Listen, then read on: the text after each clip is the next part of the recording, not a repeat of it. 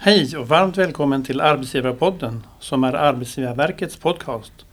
Med podden vill vi belysa olika perspektiv, inspirera och sprida kunskap om arbetsgivarfrågor. Arbetsgivarverket är arbetsgivarorganisationen för de statliga arbetsgivarna. Mitt namn är Robert Klarek och med mig idag har jag två gäster. Malin Ekman Aldén, generaldirektör på Myndigheten för delaktighet. Hej Malin! Hej Robert! Och Katarina Holmström, sektionschef för syn-, döv hörselenheten på Arbetsförmedlingen. Hej Katarina! Hej! Kul att ha er här och varmt välkomna båda två till podden. Många personer med funktionsnedsättning upplever hinder i arbetslivet och inte minst när de söker jobb. Det innebär att många saknar ett jobb och alltså egen försörjning. Men det betyder ju också att arbetsgivare missar kompetens. Så vi ska i dagens podd prata om vilket stöd det finns och vad man som arbetsgivare ska tänka på när man anställer en person med en funktionsnedsättning. Och då särskilt någon som är döv, har en hörselnedsättning eller dövblindhet. Malin, innan vi kommer in på dagens ämne kan väl du först lite kort berätta om Myndigheten för delaktighet, MFD. Ja, vi är en myndighet under Socialdepartementet och vårt uppdrag är att stödja riksdag och regering i arbetet mot de funktionshinderpolitiska mål som riksdagen har lagt fast. Och de målen bygger på en FN-konvention, konventionen om rättigheter för personer med funktionsnedsättning. Och ytterst handlar det om att säkerställa ett samhälle som ger jämlika levnadsvillkor även för den som lever eller får en funktionsnedsättning oavsett ålder och, och kön och, och så. Och eh, om man ska försöka sammanfatta vårt uppdrag så går har det egentligen två delar. Dels ska vi följa upp hur utvecklingen går. Och det kan gälla både hur levnadsvillkoren utvecklas men också hur väl olika aktörer, statliga myndigheter, men också kommuner, regioner, eh, säkerställer att det här, den här målgruppen, det här perspektivet finns med som en naturlig del i, i utgångspunkten för deras arbete. Och, eh, men vi ska också kunna ge stöd till de här olika aktörerna i det arbetet. Både när det gäller deras egen uppföljning men också kring hur man kan tänka, vad man kan göra och vad som kan vara viktigt att, att säkerställa för att, att man ska lyckas liksom, få med så många som möjligt på, på tåget helt enkelt. Så det är i grunden vårt uppdrag. Förstår jag rätt att det är framförallt mot offentlig sektor? Det är framförallt mot offentlig sektor. Vi har också i vår instruktion en, en länk till det privata. Och vi har tänkt när vi har ringat in det att det handlar kanske väldigt mycket om de privata, dels som arbetsgivare som är väldigt viktig, det är ju en stor, stor, stor del av arbetsgivarna i Sverige, men också i rollen som producenter av av tjänster och, och, verktyg som vi medborgare behöver. Så är det också viktigt att de är utformade på ett sätt så att så många som möjligt kan använda dem helt enkelt. Hur länge har myndigheten funnits? Vi har funnits sedan 1 maj 2014 i den här konstellationen men det finns en förhistoria där det fanns en myndighet som heter Myndigheten för handikappolitisk samordning, Handisam tidigare. Har också funnits Hjälpmedelsinstitutet och lite andra organisationer så att, och en handikappombudsman några år tillbaka i tiden. Så att vi är ju en fortsättning på en historia kan man säga. Katarina, du kan väl också berätta lite om Arbetsförmedlingen och framförallt den här sektionen och enheten som du är chef för. Vad ni gör och hur är ni organiserade på Arbetsförmedlingen totalt sett? Mm. Vi är, på Arbetsförmedlingen så finns det sex olika sektioner som eh, jobbar över hela landet och eh, är tillgängliga över hela landet. Eh, och vi är framförallt till för arbetssökande som har en syndöv eller hörselproblematik. Och, eh, där hjälper vi arbetssökande klargöra sina arbetsförutsättningar exempelvis. Vi bedömer eventuella anpassningar som, är, som kan komma i fråga. Eh, mjuka som hårda anpassningar. Eh, vi eh, hjälper även arbetsgivare och utgör ett gott stöd till arbetsgivarna för att de ska våga ta det här steget ut. Våra kompetenser som då finns det är ju audionomer, dövkonsulenter, synspecialister och Eh, en psykolog och sen så har vi även SIUS-konsulenterna. Det är ju ett särskilt stöd för introduktion och eh, i arbetet. Och de är också, så att säga, finns över hela landet. Hur många är ni sammanlagt, de här sex sektionerna sammanlagt? Hur, antalsmässigt ja. så är vi cirka 130 personer. Totalt sett? Mm. Det är inte många men eh, de Men De ni, räcker ni är till. experter. Ja, nu. precis. Och har ju upparbetat en eh, fantastisk kompetens får jag nog säga, för att möta de här frågorna. Malin, genom att ha tillgängliga arbetsplatser skapar vi förutsättningar att ta tillvara kompetensen i arbetslivet. Men vad är då en tillgänglig arbetsmiljö och hur skapar man den? Det är ganska många dimensioner i det, men i grund och botten så måste man ju kunna komma in på sin arbetsplats, ta del av det som finns där, gå på toa, dricka kaffe. Så det handlar ju dels om fysisk tillgänglighet eh, och att, eh, att det fungerar i vardagen som, som anställd. Det är ju ändå bottenplattan. Men sen handlar det ju väldigt mycket om att också jobba med alla verktyg som man har på en arbetsplats och som ingår i arbetsmiljöarbete. Eh, hur, man, eh, hur, hur man organiserar arbetet, hur man organiserar möten, eh, hur flexibel man är kring en persons, var man utför jobb eller om man behöver sitta avskilt. Det finns massa saker man kan tänka på som underlättar såklart för alla medarbetare men som för en person med funktionsnedsättning är helt nödvändig. Och eh, man kan nog säga att det är ett väldigt aktivt och flexibelt arbetsmiljöarbete med väldigt liksom, mycket fokus på individen kommer att gynna och möjliggöra för personer med funktionsnedsättning i hög utsträckning. Och eh, det är klart att det gynnar ju även alla andra. Så, att, men det, så de, de två sakerna skulle jag säga. Och sen såklart att man har bestämt sig för att man tycker att det är viktigt att, vi, eh, att arbetsplatsen utgör en mångfald av förutsättningar, erfarenheter och behov. Liksom. Att man för att främja kompetens, den kompetens man Ja, behöver. sätter kompetensen i fokus och tänker mm. att det andra går liksom att hantera och lösa. Och det gör det ju, men, mm. men man måste ju bestämt sig för det att, att lika är inte bäst, utan olikhet är också en styrka kompetensmässigt. Katarina, i din roll som chef har du ju anställt personer som har då hörselnedsättning. Hur fungerade den processen och vilka överväganden och tankar hade ni inför rekryteringen för att få kompetensen dit ni vill ha den? Mm. Ja, som sagt var vi en statlig myndighet så att jag följde ju den eh, rekryteringsprocess som, som vi har inom staten. Och eh, där visade det sig eh, att eh, där fanns ju personer med den här kompetensen som vi behövde.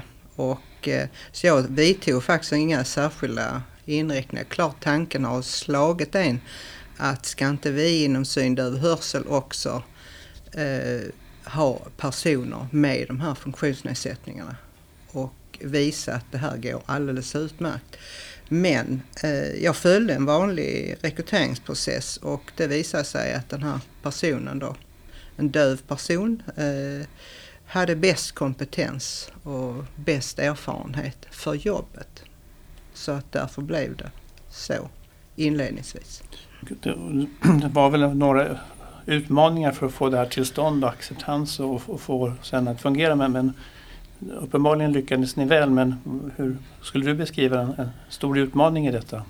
Alltså det, det, självklart är det en jättestor utmaning. Eh, men eh, eftersom de här personerna som jobbar i min sektion som jag är chef över är ju otroligt duktiga på kommunikation och samspel.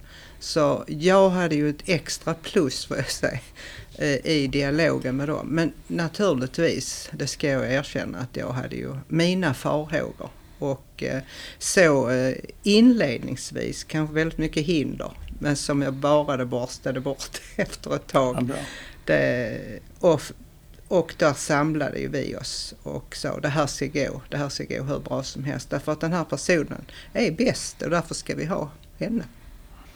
För att främja det här har ni på MFD tagit fram stöd och inspirationsmaterial för arbetsgivare som ska underlätta och ge förutsättningar att anställa en person som är döv, har en hörselnedsättning eller dövblindhet. Kan du berätta lite mer om det Malin, om det här materialet? Ja, vi, det är ett regeringsuppdrag som vi har haft och det är därför att det är för just den här målgruppen eh, ibland särskilt utmanande och det beror ju på att, att inte höra eller att höra väldigt dåligt eller då ha kombinationen. Det, det är ju ett, ett, väldigt... Det kräver ju att man, man kommunicerar ju på ett annat sätt än man gör när man är hörande och talande. Och därför är det, och eh, det är väl, har man inte haft kontakt med den här målgruppen innan så är det ju liksom en, en viss tröskel att kliva över och förstå hur det fungerar. Så därför så finns det skäl att liksom titta särskilt på, på just den här målgruppen. Och eh, vi har då försökt i vårt arbete med det här regeringsuppdraget visa just på goda exempel, som till exempel det du, eh, det du vad heter det, Katarina pratar om. Det finns ju väldigt många fina exempel på arbetsplatser där det fungerar väldigt väl, även för helt teckenspråk, alltså helt döva personer.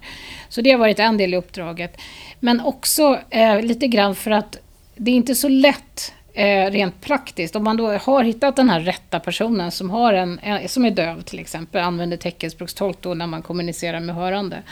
Eh, så är det ganska knöligt för arbetsgivare att, att orientera sig. För man behöver ju olika typer av stöd och hjälpmedel men också jobba med mycket med teckenspråkstolk. Och eh, systemet är, är knöligt och då har vi också försökt att i det här uppdraget via webben beskriva hur det ser ut, vilka stöd som finns, hur Arbetsförmedlingen kan ge hjälp.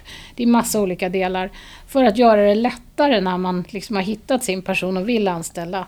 För ibland har vi, har vi i alla fall haft känslan att det är så knöligt så en del arbetsgivare någonstans ger upp på vägen av rent praktiska skäl och det är ju helt tokigt. Så det kan väl, du, kan ja. du komma med några exempel på stödet som ni Eh, ja, så som, ja, men det är mycket kring just de här goda exemplen. Där har vi ju intervjuat både arbetsgivare men också arbetstagare som har berättat hur har vi löst problemet. Och det finns ju en mångfald av möjligheter. Eh, dels handlar det för många arbetsgivare om att liksom lite grann ta sig i kragen och tänka kan man göra saker, organisera saker på ett lite annat sätt för att det ska bli lättare för den här personen med hörselnedsättning att faktiskt delta. Man kanske kan köra färre möten när man pratar, man kanske kan jobba mer tydligare med internkommunikationen och sen bli mer strukturerad på möten så man inte pratar i munnen på. Det finns stort och smått skulle jag säga och det här visar de på och berättar om. Men också för den person som själv då är teckenspråkig eller hörselskadad också berätta vad, vad har jag behövt tänka på? Eh, och, eh, och hur har jag fått det att fungera i den här miljön där jag kanske är den enda personen. Så det, det är många sådana exempel. Men sen det andra stödet är ju väldigt mycket att försöka manövrera sig i det här komplexa offentliga systemet man kommer att träffa på om man har, är döv hörselskadad eller då ska som arbetsgivare jobba med det här. Eh, ja, men det finns förbättringspotential i systemet men just nu så har uppdraget handlat om att åtminstone visa upp det så att man kan orientera sig. Sen behövs det förbättringar på sikt för att det ska bli lättare. Var hittar man materialet? Det finns på vår webbsida men också hos er på Arbetsförmedlingen och ja. vi försöker sprida det så brett vi kan. Så att, eh, ja, det kan hända att det finns på fler ställen. Vi har verkligen jobbat med det och det finns att hämta hem och, och så. Och Katarina, du känner till det här stödmaterialet Har du använt det eller har du rekommenderat det? Ni jobbar med det? Använder det? Ja, alltså då, när jag skulle rekrytera då eh, fanns, inte, fanns det inte så fint som det gjorde nu. Jag har tittat på det och kikat på det och det är ju, ger ju väldigt många bra stöd i det. Dels är det ju filmer också som man kan se där de berättar hur den här rekryteringen har gått till och avdramatisera vill jag nog säga väldigt mycket. Men sen är det även att tänka på för det är ju väldigt många saker. Vi är ju inte så tillgängliga men det är ju jättebra sak, precis som du sa Malin tidigare, att göra sin egen arbetsplats tillgänglig för andra. Det hjälper ju alla i organisationen, inte bara för dem. Så att det, eh, det håller jag med om. Nej, den har eh, verkligen uppdaterat sig, den här mm. sidan, så det är jättebra. Det kanske man skulle kunna ha lite mer, eh, för jag kan tänka att många arbetsgivare är lite oroliga. Man fick ju en del exempel i, eh, på hemsidan Eh, där kanske skulle egentligen finnas lite fler mm. eh, kontaktpersoner. Men även eh, våra eh, specialister, som dövkonsulenter och annat, är ju jättebra att fråga. Är det materialet av intresse för arbetssökande? Alltså det tycker jag, för att man, man tror ju ofta att de är experter på sin egen funktionsnedsättning. Men den är ju, den är ju liksom inte samma. En döv person har olika behov. Men, men jag tycker den är bra så att man, att man kan gå in och titta vad kan jag kräva, vad kan jag liksom förvänta mig från arbetsgivaren? Jag tänker också mm. när vi jobbade med att, att det och den och i det här arbetet när vi försökt samla in exempel att den är också visat på vilken otrolig mångfald av jobb man kan ha. En, en döv tjej som jobbade i Öresundskonsortiet, en hörselskadad kille som jobbar som sjuksköterska i akutvården jag kanske inte hade, med, med all kunskap jag har inte mm. tänkt att, så att det är väl också en inspiration om man själv har eller får den här funktionsnedsättningen, att, att the sky is the limit. Ja. Det går att lösa liksom, mm. tänker jag. Mm. En del av stödet som arbetsgivare kan få när man anställer en person med funktionsnedsättning består av tolktjänst Malin.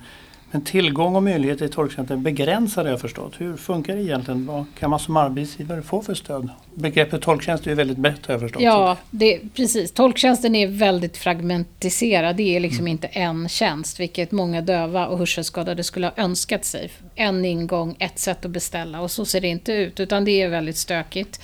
Och det är också lite oklart med gränsdragning och vem som har ansvar för vad. Och många vaktar sina gränser därför att det handlar ju om pengar och det kostar saker.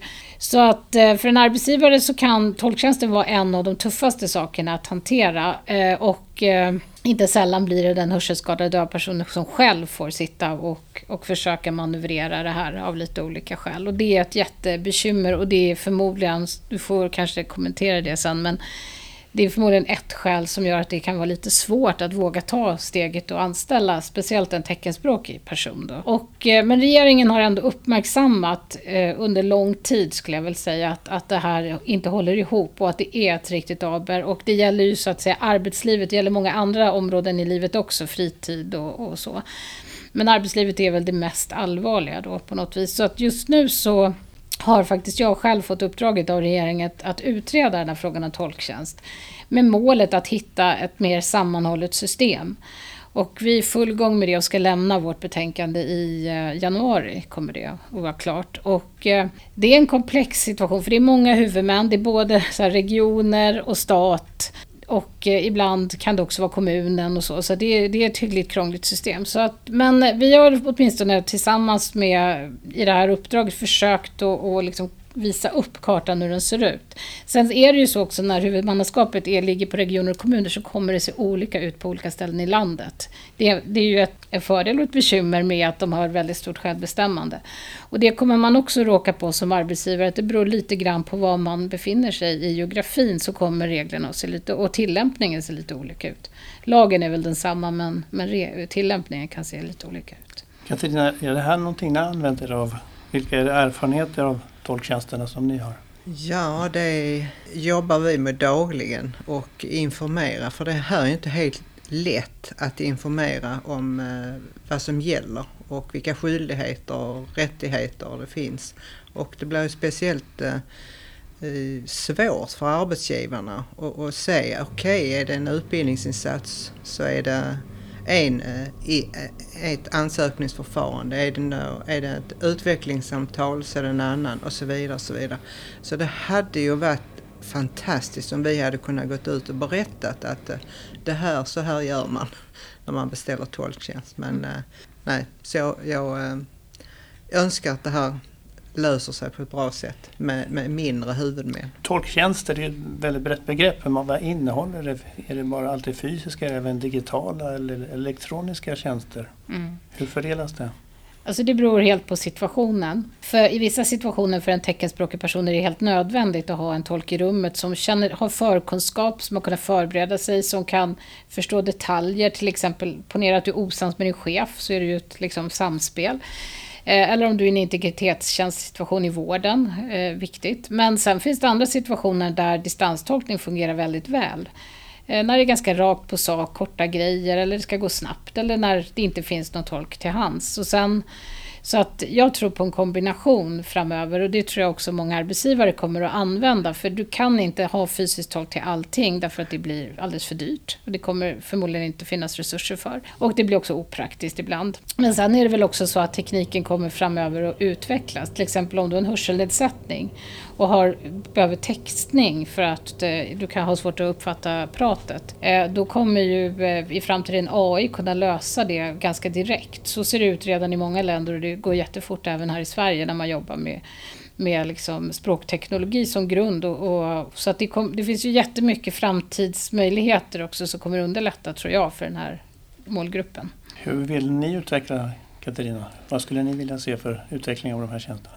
Det är som Malin säger att tekniken går ju jättesnabbt framåt. Eh, man satt och skrev lappar här men nu kan man ju direkt tala till exempel i en telefon och få en direkt översättning. Så tekniken möjliggör också, precis som du säger, att det går framåt. Vilka variationer på tolktjänster finns idag redan och hur kan det utvecklas? Jo, men det behövs ju framförallt en eh, personlig tolk vid introduktion av ett arbete. Eh, där är det ju jättesvårt att ha distanstolkning. Eh, utan där får, där måste man ha en personlig. Och det eh, är ju ibland inte helt enkelt för ibland tolkar man, precis som vi säger, man tolkar detta som en utbildningsinsats när man ska introducera ett arbete och ibland tolkas det som vardagstolkning och det, det blir väldigt rörigt så att jag hoppas ju att vi får lite framsteg här med mm. utredningen. Men dagligen så berörs vi ju av detta. Tack. Jag tänkte att vi skulle sammanfatta lite vårt samtal med några konkreta tips och råd på hur man skapar förutsättningar för att anställa någon som är döv, har en hörselnedsättning eller dövblindhet. Vad säger du Katarina, vilka är dina tre tips till andra arbetsgivare som står i begrepp att anställa någon med funktionsnedsättning? Nämn tre saker som du anser är särskilt viktigt att tänka på, tre faktorer. Mm. Då skulle jag ju önska att de såg kompetensen och inte hindren och våga liksom eh, inte stanna vid tanken utan faktiskt eh, fortsätta. Jag skulle vilja ha en mer öppen attityd också, att mö alltså möta individer, våga fråga, ställa frågor till hur, hur ska vi göra i den här situationen? Jag ser ett problem här och här, hur, hur löser du det? Man måste våga fråga. Eh, och att bemötandet är ju jätteviktigt. Och att det kan berika faktiskt hela arbetsplatsen genom att anställa personer. Man behöver lära varandra och lära av varandra. Ja. Malin, vi pratade inledningsvis om tillgängliga arbetsplatser och en del i detta handlar ju om våra möten och hur vi möts. Hur skapar vi tillgängliga möten? Har du tre konkreta råd som är bra att ha med sig in i möten? Ja, hur skapar man tillgängliga möten? Jag tänker att man, när man skapar ett möte så måste man ju utgå från att de som deltar kommer av väldigt olika förutsättningar. Och eh, att höra dåligt är ju något som väldigt många gör faktiskt. Eh, både tidigare och senare i livet, så det är ju en sak man behöver fundera på. Och vad betyder det? Och eh, där är det ju väldigt praktiska saker som träffas man så här tillsammans som vi gör nu, då är det ju att vi pratar en i taget till exempel. Och att man har bra ordning på möten. Eh, och jobbar man med digitala möten så måste man till exempel se till att det finns textning därför att det är svårt att höra för många. Så det är bara ett exempel. Men sen finns det massa saker att tänka på för att människor är olika på andra sätt också. Man har lite olika kognitiva förutsättningar. Så egentligen försöka tänka in. Vi har en rätt bred målgrupp här och de kommer ha rätt många olika behov. Hur löser vi så många som möjligt när vi organiserar? Och, och det, kan, det är ofta ganska enkla grejer men man behöver tänka på det. Så det är ju en sak. Och eh, Ja, men det är väl egentligen grunden till att ha ett tillgängligt möte. Sen finns det ju tips och råd och vi har det på myndigheten också kring hur man kan tänka kring allt möjligt från eh, liksom, ut, utskick i förväg och det finns, beroende på. Alltså, så att det finns ju konkreta saker att göra också av den kalibern. Men i grund och botten är det ju faktiskt så att tänka att människor har om man vill få ut något av ett möte, då måste ju så många som möjligt kunna hänga med och förstå vad som sägs och vad som är slutsatsen.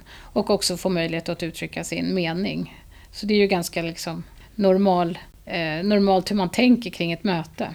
De tre konkreta råden då? Det. De tre konkreta råden. Planera i förväg, ha bra ordning på mötet, tänk igenom vad som kan vara praktiska hinder för vissa och försök lösa dem i förväg, tänker jag. Jag skulle lägga på ett... Ja, tack som ordförande se till att alla är med och är aktiva. Exakt, det är bra. Och kanske det vi skulle pratat om lite grann också, att ledarskapet för att få en arbetsplats att bli tillgänglig eller för att människor med funktionsnedsättning ska kunna bli delaktiga på arbetet är helt grundläggande. Mm. Och jag tänker, här sitter vi på Arbetsgivarverket och eh, det är så många många chefer som kanske hör det här och som finns med i den här kretsen som skulle kunna göra så stor skillnad genom att bara bestämma sig och vara tydliga och också tycka att det är lite spännande mm. att förändra sitt, sin organisation, sitt sätt att arbeta så att fler liksom kunde delta. Tänker jag. Så ledarskapet är ju en grundfråga för att mm. liksom nå dit vi tänker. Vad säger du Katarina, har du några tips till de här blivande arbetskamraterna? Finns det något särskilt man behöver tänka på som kollega? Arbetskamraterna till den här nyanställda? Ja, det är ju lite som eh, Malin säger, man kan inte bara hoppa in utan man måste ju planera den här personen, hur den ska fungera i, vår, i våra möten, på våra arbetsplatsträffar, i vardagen. Hur, hur ska vi liksom hjälpas åt och få det att fungera? Jag kan ju säga precis som du sa, våra möten är otroligt strukturerade nu. Det är ju ingen som pratar i mun på varandra utan vi har ju Alltså det är riktigt behagligt att, att, ha de här mötena. Så att det har många, kan många lära sig av. Sen är det ju, tänker jag att det är, det har varit väldigt kul och kul för många andra arbetsgivare också där man ser att eh, personalen lär sig lite teckenspråk till exempel. Och att hur kommunicerar man i fikarummet? Ska vi ha några speciella möten på fredag eller hur ska vi göra? Så att de har ju, en del har ju fått lära sig lite mer teckenspråk så att man kan känna en gemenskap. Men sen är det väl att vara öppen, tänker jag, återigen. Och att det berikar så otroligt mycket när man får in personer med, med, med andra kompetenser och med andra funktionsnedsättningar. Det är jätte... Mm. Och då kommer vi då till frågan till Malin. Vad ska man som arbetsgivare göra för att inkludera fler sökande, för att få fler att söka och därmed med hitta rätt kompetens? Finns det något särskilt man ska tänka på eller göra för att öka antalet sökande?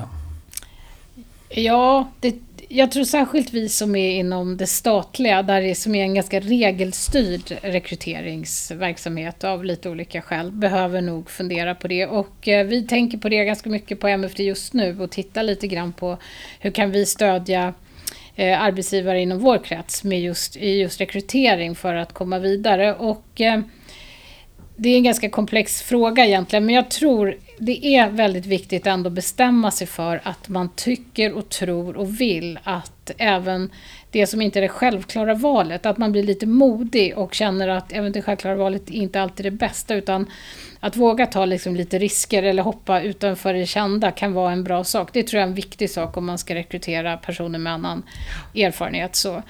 Eller extra erfarenhet kanske jag ska säga. Men, eh, och då kan man få jobba med allt möjligt, från kravspecifikationen. Eh, man utestänger väldigt mycket genom att vi i staten är av förklarliga skäl, därför att man kan överklaga tjänster hos oss, ställer väldigt mycket krav. Eh, det kan man tänka på, hur mycket krav måste jag verkligen ställa och hur kommer det att sortera ut stora grupper som kanske inte haft samma chans som andra att liksom skaffa sig tidigare erfarenhet och allt vad man nu behöver för att få en tjänst. Eh, man behöver också tänka på själva rekryteringssystemet, det tekniska, att det inte stänger ute. Och sen är det ju också en väldigt central del, många använder nu tester för att, eh, liksom personlighetstester, det kan man göra på chefstjänster men också på andra tjänster. Och där ska man också tänka till att Tester är fantastiska och de ger ju många, de kan ju också vara ett sätt att komma bort från mycket fördomar och så, men de kan också utestänga väldigt effektivt. Eh, därför att man bara på grund av en fysisk funktionsnedsättning helt enkelt inte kan tillgodogöra sig dem. Och, eh, så det är lite, man ska nog tänka igenom sina olika rekryteringsprocesser men framförallt ska man ju vara intresserad av att faktiskt och tycka att det här är viktigt. Så jag tror att det kräver lite eh, i både inställning men sen också att man kollar igenom. Och att man också vågar vara lite modig. För det är lätt att inte vara det därför att man har så mycket regler att förhålla sig till. Men vi är ju i staten en representant för hela Sverige. Vi är ju skattefinansierade så det vore ju knasigt om vi som jobbar här bara skulle vara en liten, liten krets och som jobbar för de andra. Utan vi måste ju liksom på något sätt spegla samhället också, tycker jag. Så det gäller att sprida möjligheten att söka och sen möjligheten att bli anställd med mm. rätt kompetensprofiler. Mm. Du ville säga något Katarina? Nej, jag bara tänker på det. det. Tack vare att jag nu har personer med någon form av funktionsnedsättning så sprider ju det sig. De vågar söka då de här tjänsterna. Eh, vilket är väldigt roligt och eh, jag får ju väldigt mycket stor eh, bredd på intervjupersoner. Det kan jag säga. Så att eh, det går snabbt och, och, det sprids på ett positivt sätt. Att den här arbetsgivaren är eh, positivt inställd till. Eller det finns inte. Så att det, det stämmer. Mm. Det börjar bli dags att avrunda. Vi har idag pratat om hur man hittar rätt kompetens med hjälp av det stödmaterial som Myndigheten för delaktighet har tagit fram och vad man som arbetsgivare ska tänka på när man anställer en person som är döv, har en hörselnedsättning eller är dövblind. Stort tack till dig Malin och till dig Katarina för att ni ville vara med här idag och dela med er av er kunskap, era tankar och era erfarenheter. Men innan jag släpper iväg skulle jag vilja ställa en sista fråga. Vi börjar med dig Katarina. Något du vill att vi tar med oss, det kan vara något du redan sagt och vill förstärka eller något helt nytt? Ja, det är lite att eh, att det berikar otroligt på en arbetsplats att anställa personer med funktionsnedsättning. Och sen vill jag nog säga eh, slå ett slag för eh, MFDs eh, checklista och sidor och även att det finns enormt god kompetens hos Arbetsförmedlingen. Det finns personer med de här specialfunktionerna. Använd dem och ställ frågor. Vad säger du Malin, vad vill du att vi tar med oss från det här samtalet? Det kan vara någonting du har sagt, du redan sagt eller vill förstärka ytterligare eller något helt nytt?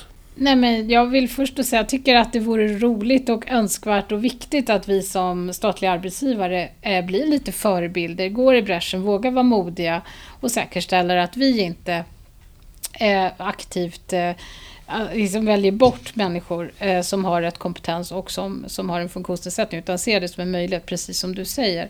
Men jag tänker också säga att det finns bra stöd att få eh, om man väljer att rekrytera. Och vi kan ju på MFD bara ge så övergripande saker men, men Arbetsförmedlingen har verkligen en hög kompetens när det gäller att stötta och lång erfarenhet eh, mm. arbetsgivare. Och det spelar ingen roll vad personen har för funktionsnedsättning. Det kan ju, nu pratar vi om döva och hörselskadade, en jätteviktig grupp, men en annan stor grupp det är ju människor med neuropsykiatriska funktionsnedsättningar. Det är ju jättemånga personer som har det och fler blir det i framtiden eftersom så många barn får diagnos. Det, finns, det är också en grupp som man kan få bra stöd så man ska inte vara orolig och känna sig ensam. Utan det finns experter som kan hjälpa en. Så det tycker jag är viktigt. Att här har vi en statlig myndighet med en ja. fantastisk resurs, den kan man använda. Tack ska ni ha. Och tack till dig som lyssnat. Om du har några frågor eller förslag på ämnen som du vill att vi ska prata om i podden, hör gärna av dig till oss på webb.arbetsgivarverket.se. Vi hörs snart igen. Hej då! Hej då! Hej då!